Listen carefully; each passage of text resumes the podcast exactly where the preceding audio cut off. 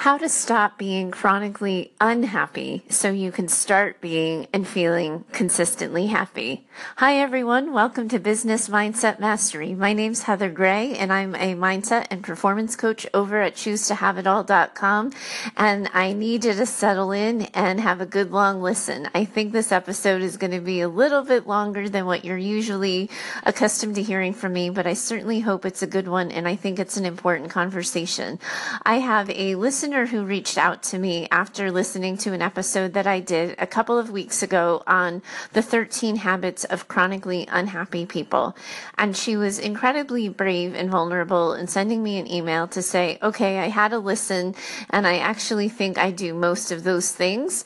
And you left me a little hanging. Like, what do I do next? And honestly, that question is probably the episode I should have done.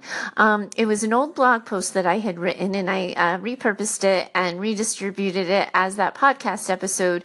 And I, at the time when I did it as a blog post, I did it to get attention. Um, a lot of people um, will pay attention to the habits of chronically unhappy people. They, you know, everybody likes to look at the shout outs and see who's being called out and all of that. And it's not as, um, attention getting again excuse me it's not as attention getting or alluring to sort of learn how to be happier. It doesn't sound as interesting. But for the people who are struggling and the people who are hurting and stuck in patterns of thinking and behavior that keep them chronically unhappy it's the most important question that could have been asked, and it should have been asked by me. So I'm taking ownership here and setting the record straight, diving in to help you be and feel more consistently happy. Stay tuned.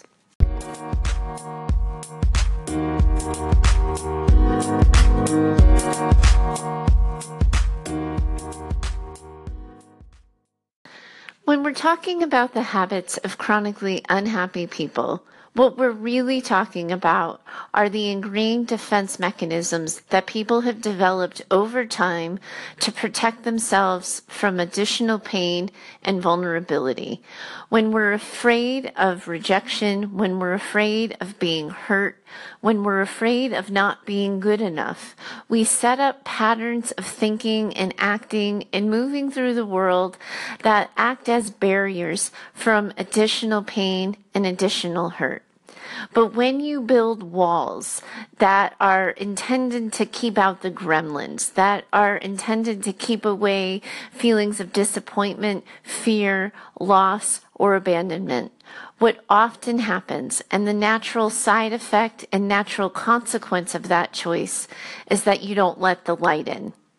People who are chronically unhappy aren't just you know, misery seekers. They're not just looking to be the victim in life. Some of them are, honestly, probably, but a lot of people who live in a chronically unhappy state have been hurt and damaged by the world, sometimes like from early childhood, sometimes in early adulthood, but at some point in time, living life open and honest and vulnerable became incredibly too painful.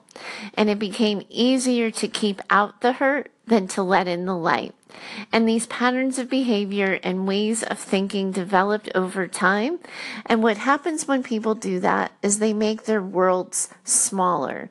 They make the people around them smaller, and then the net that they cast out into the world is smaller. And they have fewer opportunities, fewer chances to get outside of their head, and fewer opportunities to lead a new life. It's the natural consequence that happens when you're like consciously choosing to play small because the fear of going big is just too much. That's how you got here. To the listener who wrote in and asked me, like, what do I do now? You already did the first step. You acknowledge that you were stuck in this place of being chronically unhappy and you're looking to make a choice that sends you towards a direction of being consistently happy.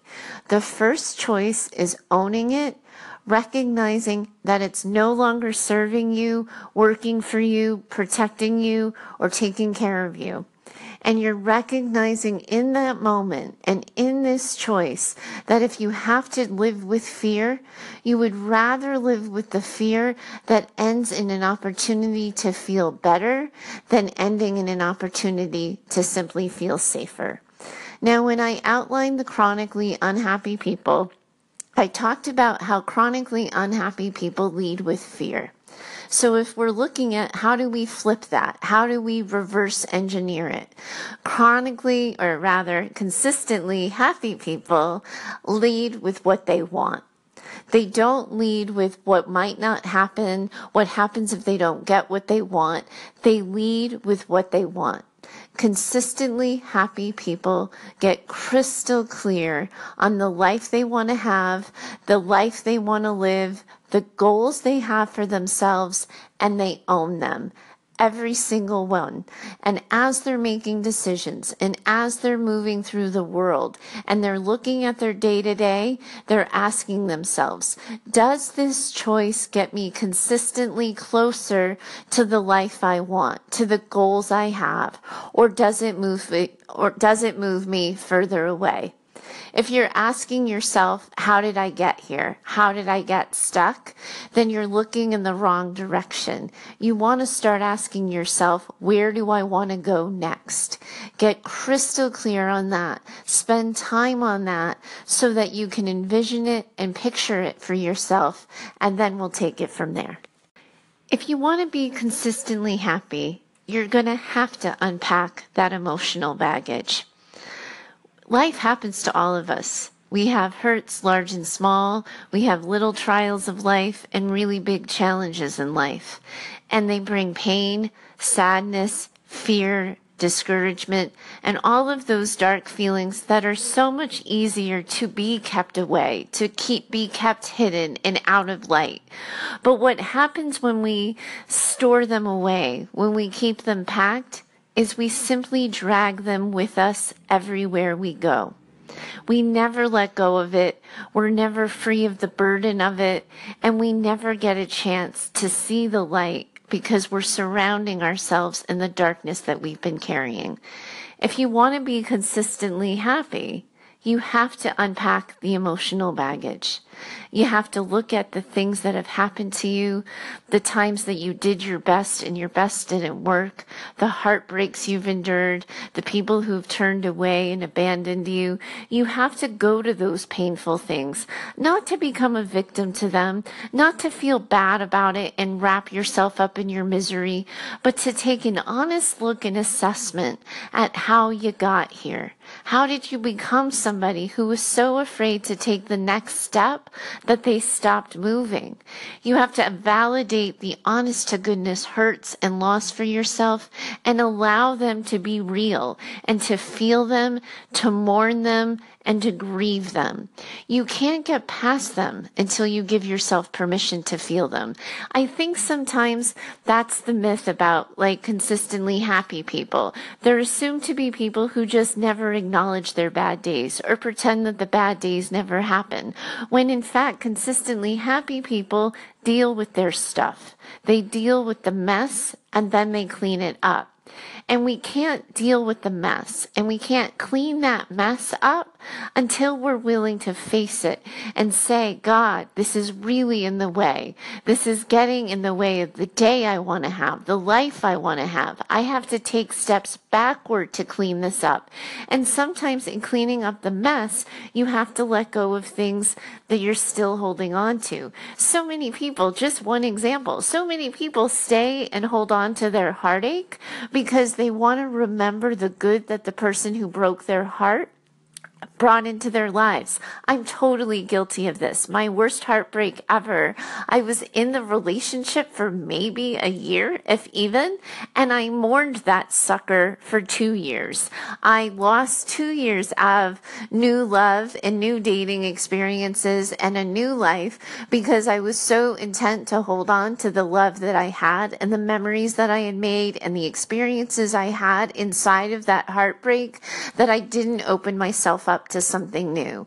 We have to look at the baggage. We have to look at the stories, the lessons, the experiences. When we don't know what we could have done differently, we have to ask, just like the listener did in reaching out to me this weekend. We have to reach out and say, what am I supposed to take away from this?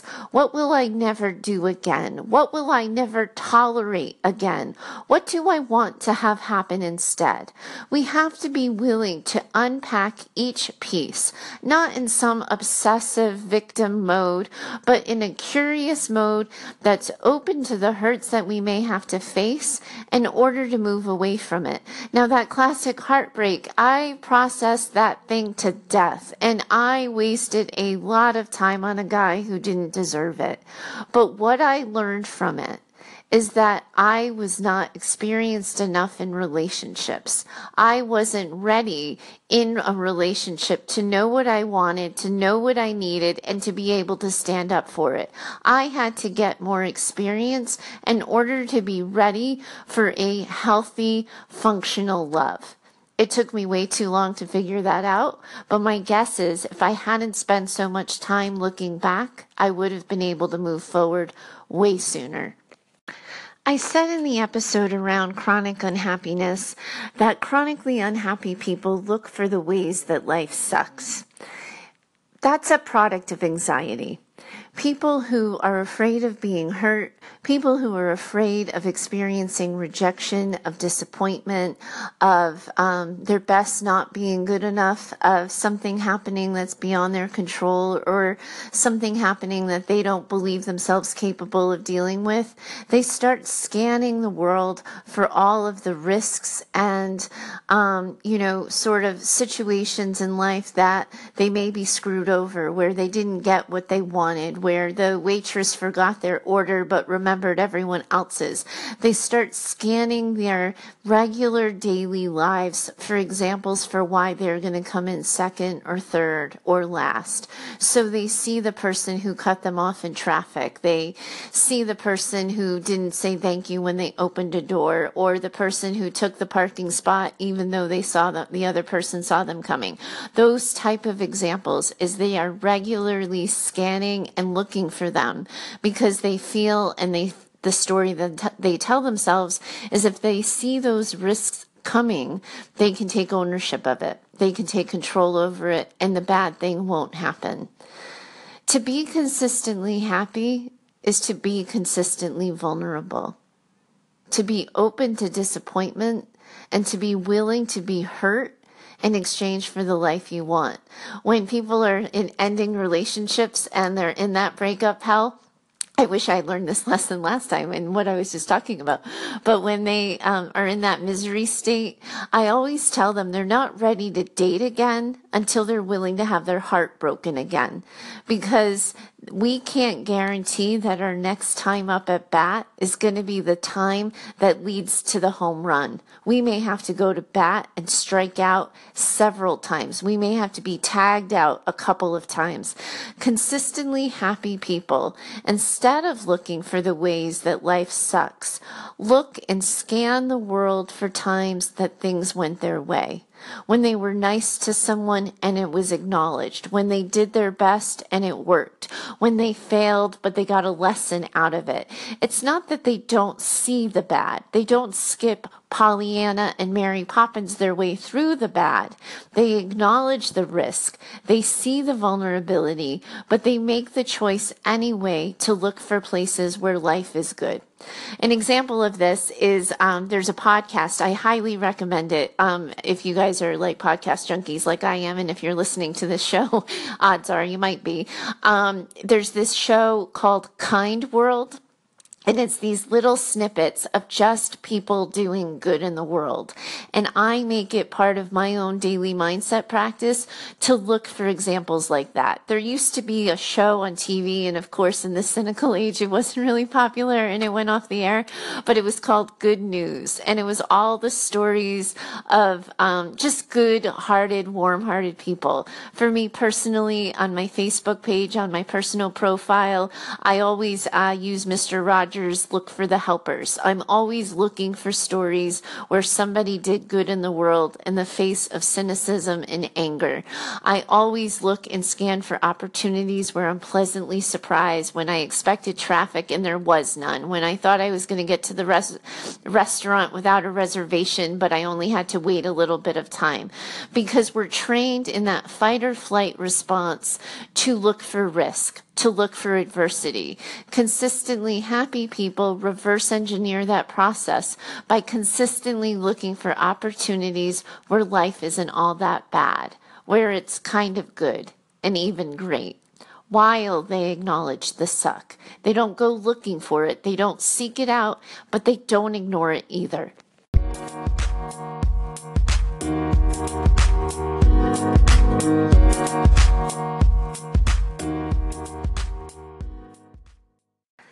Consistently happy people embrace the word and. Chronically unhappy people embrace the word but. That's the difference between the two groups of people if we really look at it closely. It's easy to stay in a place of fear, to stay in a place of what if, to say, yeah, I could try putting this out there. I could tell somebody what I really think. I could share my opinion, but what if I'm laughed at? What if I'm rejected? What if people misinterpret my intent? That last one, people being misunderstood, that's a major fear of why people never speak up in the first place. The reality is, is that if you want to be consistently happy, you have to acknowledge the risk and acknowledge the opportunity. So, yes, I might be rejected. I might be laughed at. I might be ignored. I might be misinterpreted. And I have the opportunity to change lives and minds and I have the opportunity to accomplish something I never thought I could. It's this way of looking at the world that sees what's possible while also acknowledging the risks. Again, I think that we're setting ourselves up for failure if we pretend that the that risks and vulnerability aren't possible or won't happen. I think that's when we really get, you know, good swift kicks in the butt. If, you know, I'm going to be clear, clear on that. It's this idea that like, if you want to be consistently happy, you have to see opportunity where it exists, even if it's surrounded by by threats of failure. Um, those of you who know me personally, and now you're going to get to know me on a whole new level as I share this, but I am a football obsessed woman.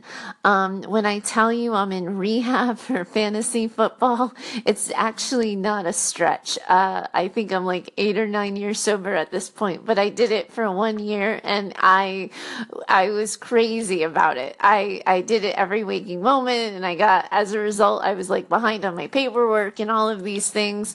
So, um, there's no more fantasy football for me, but I still love good old fashioned American football football. Um, and I'm a New England Patriots fan, so you're either going to love me or hate me because they certainly are a polarizing team on that front too.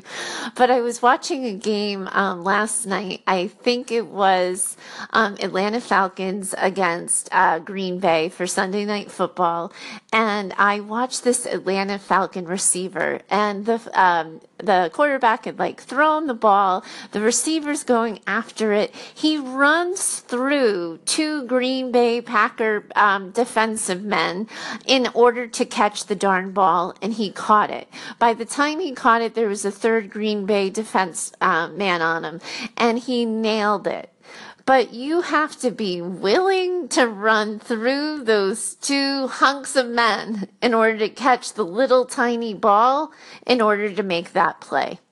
If you think, oh God, I might end up being the meat in this Green Bay sandwich, you never go for that catch. You let it be someone else's.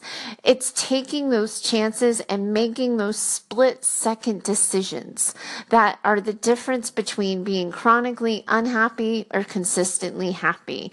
When the opportunities in front of you and you see the risk, you just have to go for it because yes, there is risk, but there's also opportunity and you got to look for those. I'm laughing to myself a little bit right now, so I have to let you in on the joke.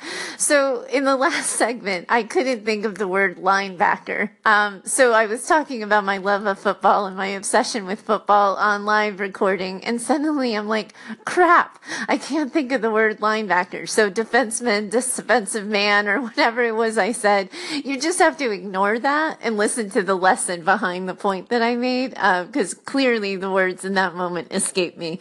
But but in any case, uh, moving on and continuing a really important conversation. So, consistently happy people say yes. They just go for it. When opportunities are put in front of them, when the world opens up in ways that are kind of sudden and unexpected, they go for it. Chronically unhappy people, again, remember what I said, they stay in that word but. Yeah, I could, but I'd get home late. Sure, it sounds fun, but it's probably expensive. I could try for that, but nobody would really care. Nobody likes the things I like. Those trains of thought, that if that sounds familiar, you're still in that chronically unhappy land. Consistently happy people just say yes and they figure it out. Recently, I had this opportunity a business proposition was put in front of me and I had no idea how I was going to figure it out, when I was going to find the time for it or how it was all going to work. But I knew the opportunity wasn't going to last. So I just said yes with the intention that I would just figure it out all later. Um, and that's the way to do it because otherwise, if you say, Oh, I don't know about my time, I have to check my schedule, the person putting the opportunity in front of you is just going to go and ask somebody else. And that's just, that's the way business is. But that's also a little little bit the way life is. If there's a free concert and you need to get there in 27 seconds, like you have to figure out a way to just go and be late rather than say, Oh, I'm going to be late. I'm going to miss this opportunity. Um, I'll just catch them next time. Saying yes is about looking at, seeing and perceiving the value of an opportunity, even if it's not going to work out for you, even if it's not going to be perfect, even if it doesn't fit all all of the things all of the time, you're going to say yes and you're going to figure it out. Marie Forleo likes to say everything's figure outable. I usually lean on everything's Googleable. That if I don't know, I'll look it up. But the idea that consistently happy people say yes to new opportunities because it's the new opportunities that give us an escape from our regular everyday. When we play it too safe, when we don't go for the thing we really want, we lose out on those opportunities, but we still have life stressors all around us. We still have all of those opportunities, like, you know, the, the, the burdens and the heartaches and the heartbreaks are still with us a couple of years ago, and I think I've already shared this on this show, but in case I haven't, um, you know, take a listen. But two years ago, in 2015, my husband um, was sick, and he was sick for eight months. It was six hospitalizations and five surgeries, or I might have had that backwards. I think it was five hospitalizations and six surgeries. But in any case, it was a long, prolonged illness that never ended. And I had had plans at one point in, in this journey to see Brene Brown live doing a book tour. And those of you who are getting to know me probably could tell I am a huge Brene Brown fan. I'm all about daring greatly and going after your big life. It's kind of the core of my business. So the idea that because my husband was in the hospital, I may not get to go was heartbreaking. And what I realized is that after months and months of caregiving, months and months of saying no, of waiting and putting my life on hold. This was something I simply could not say no to. And at the time, we didn't know how his health was going to go. We didn't know where where we were going to be the next day or the next week. And I ended up having to have a really hard conversation because he was admitted to the hospital, but I knew crystal clear that I needed this opportunity for myself. I had to say yes to Brene Brown. There was no way I could say no. Not this time. Not after all of the sort of deductions that had gotten taken from my emotional savings account. I needed a whopping big deposit. So I had a really hard conversation with my husband. And I'm going to continue on because I'm about to run out of time. Stay tuned. So, as I was saying, I knew that I needed to say yes to Brene Brown. I knew I needed this opportunity. I needed to be with someone who I consider to be a role model and a mentor and an advisor in my life, even from afar. I've never had a one on one conversation with her. I probably would lose my mind if that opportunity happened. Um, but I knew I needed to do it. So I said to my husband, I said, listen, when I made this reservation, when I made the plans to go to this event, we thought you would be better by now, and you're not, and you're still in the hospital. I'm really sorry, but I need to go. I really think I need this. Her book is called, at the time, was Rising Strong. I was like, I really need some help in Rising Strong because this is hurting and this is hard and I need a shot of motivation. So it would have been so easy to be in that victim mindset to say, Oh, my husband's in the hospital. I have to say no to this. Oh, this is happening. Who leaves, you know, what kind of wife leaves their husband and goes off to see a book tour that they could probably catch on YouTube? Well, this woman does, and this wife did. I had the hard conversation and I said yes. And it was the best decision I could have made for myself. It reaffirmed my why.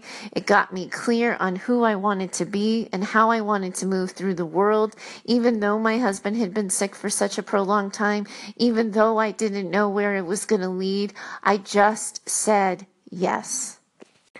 Consistently happy people recognize that life is busy, that there are a ton of demands on us, but it takes time and it's important, but you have to have fun. Chronically unhappy people think that fun is something reserved for the people who have the luxury of it, who have the time, who have the money, who have the bandwidth. Um, but consistently happy people know that fun and opportunity don't just come your way sometimes. You have to go looking for it and you have to be intentional about it. You have to recognize that our bodies and our spirits and our souls need a release. They need a way of dealing with the hard. And one of the ways you do that is by going and finding fun.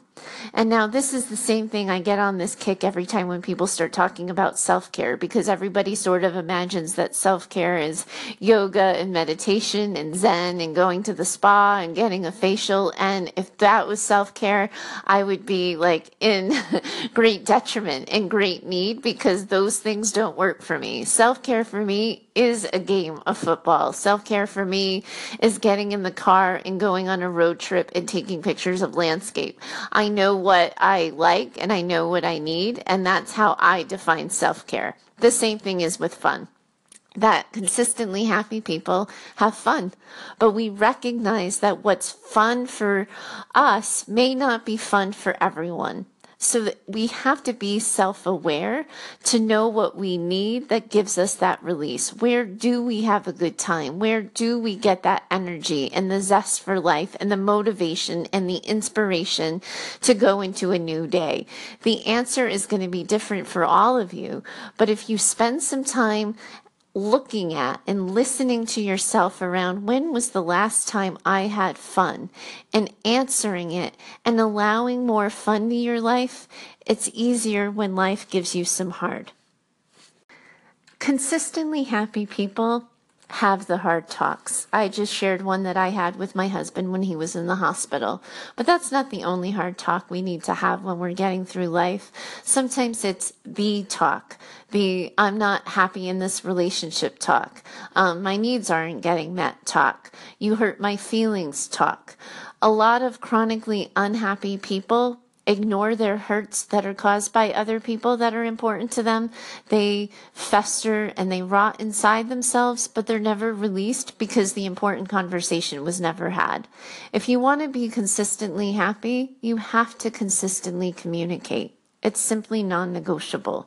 People need to know where you stand, what you think and feel matters, and when your feelings are hurt, when you've been let down, disappointed, or discouraged, you have to have a way to talk about it to the people that you're in contact with. Otherwise, you just keep to yourself, you start to isolate, and you play small. Hard conversations aren't a thing that everyone goes rushing to sign up for. And sometimes they do take some time to prepare yourself for. That talk that I talked about with my husband in the hospital, I probably worked that speech out in my head for about a month before I ended up having to say it. First, because I said, well, maybe he'll be better by then. And second is, it's really going to hurt his feelings that I'm going to leave and do this fun thing when he's still stuck in the hospital. And all the other stories we talk about ourselves when we're trying to talk ourselves out of of having a hard conversation. But when you want to be consistently happy, it means having hard conversations. You just have to get it done. To say what you mean and mean what you say.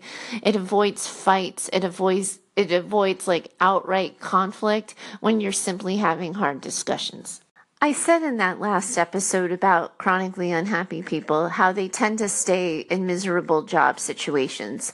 I think I actually could have just globalized that a little bit and expanded the thought. It is true that a lot of chronically unhappy people are unhappy because they stay in miserable jobs, but it's also true too that chronically unhappy people simply stay in miserable situations, in obligations outside of jobs that they've made, in commitments that they've made that they feel trapped in. But if we're going to get specific about something that takes up a ton of our time, our job is a really good place to t- to start. If you are, if you're not happy doing what you're doing in the environment that you're doing it in, it is soul sucking to be stuck in it day after day, week after week, year after year.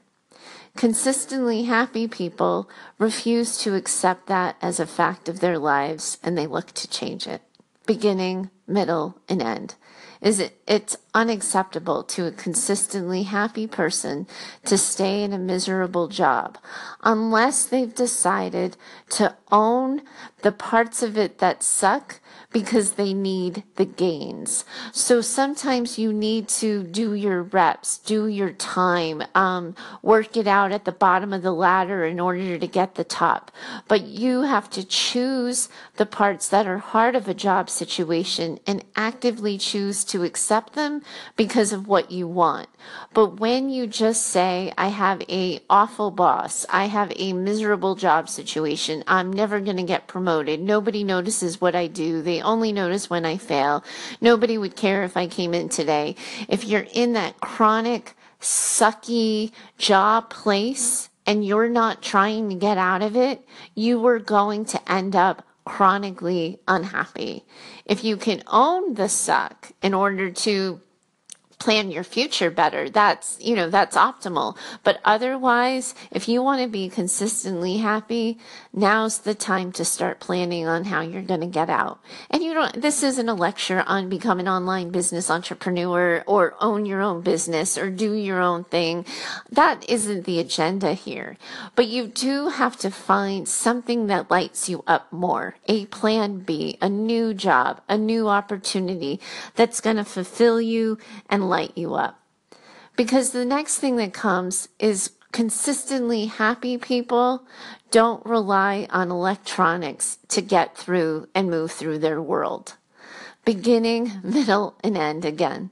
Chronically unhappy people numb out to electronics and they live with their phones attached, their laptops, all of their devices to stop them from experiencing the world.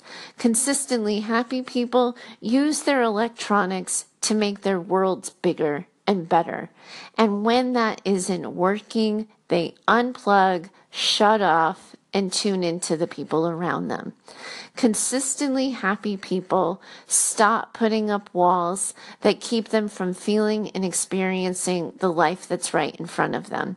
I was watching the other day on a talk show, um, somebody, like a guest in the audience, was surprised with her favorite celebrity.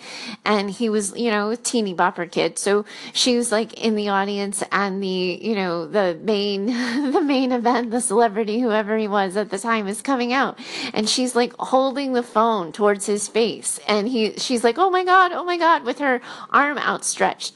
And meanwhile he's coming to her and he's asking her questions. And i don't even think she was he was you know, she was even answering them because she was so tuned into the electronic, she wasn't tuned into the experience. And how many times do we do that and get sucked in by that? But when you want to be consistently happy, you have to examine your intention when you're picking up your device and be conscious about what you're looking to get out of it and when it's time to put that device down so you can experience whatever's in front of you. Consistently happy people show up in their lives with their boundaries set. They know who they are, they know what they deserve, and they know what they're worth. They recognize that people will treat them based on what they tolerate, and they do not allow toxic people to take up space or emotional energy in their lives. Chronically unhappy people fall victim to this circumstance. And when someone is toxic and like a cancer in their life, they deem themselves sort of out of control of it or incapable of managing it or rec- feel like their lives aren't their own, their time isn't their own, and this person is just going to do whatever they want. So you might as well let them get it done right away and get it over with. Consistently happy people find that choice wholly unacceptable. They acknowledge the toxicity, they name the cancer, and they take the steps necessary to remove it from their lives. They recognize that we truly are the qualities in the sum of the top five people we spend the most time with, and they refuse to allow a toxic person to be one of those people. They don't allow a toxic person into their inner circle without a set awareness of the dynamics involved and the reason for doing so. Sometimes, for example, toxic people are in our immediate families, and those relationships can't always last. But sometimes, if you want to figure out how to have a relationship with someone who's also toxic, you can't pretend their toxicity away. You can't pretend that they don't have these poor patterns of behavior, but you show up to that relationship with boundaries in place, knowing the conversations you're willing to have and the conversations that are off limits.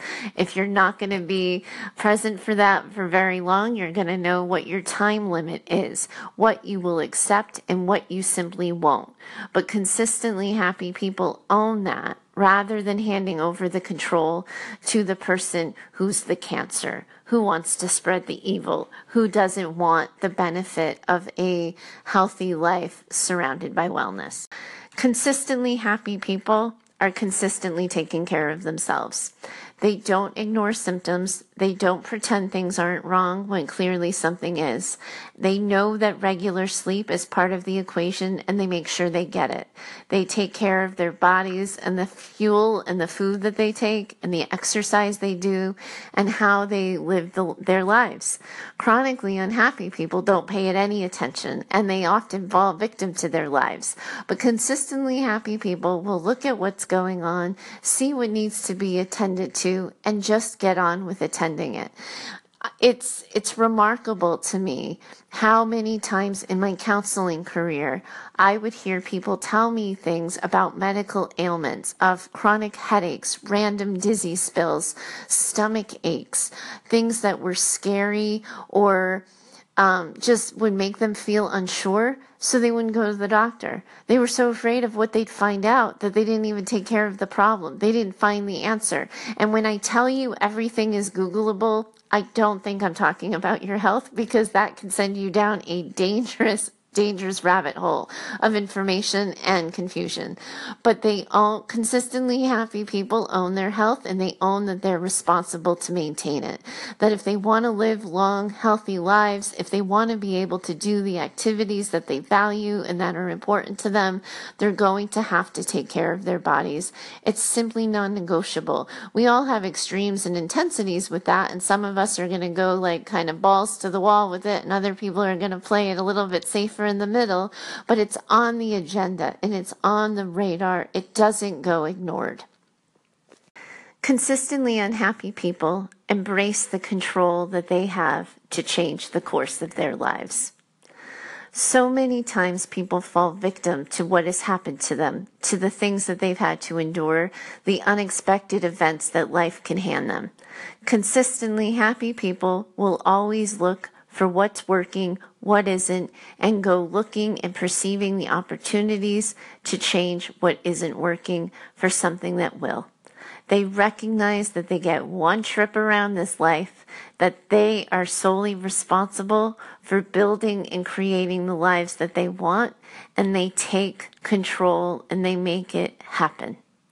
Chronically unhappy people stay victim to their lives and what's happened to them.